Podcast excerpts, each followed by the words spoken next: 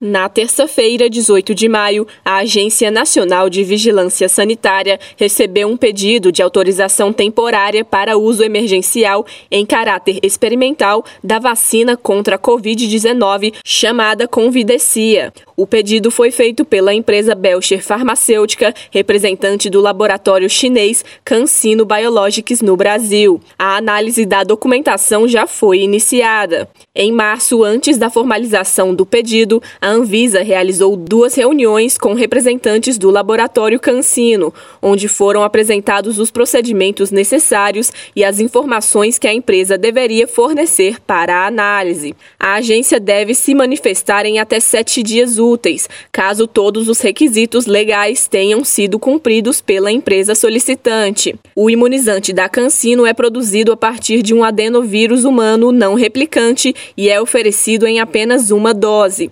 Os ensaios clínicos da vacina foram desenvolvidos no Paquistão, Rússia, Chile, Argentina e no México. Reportagem Poliana Fontinelli.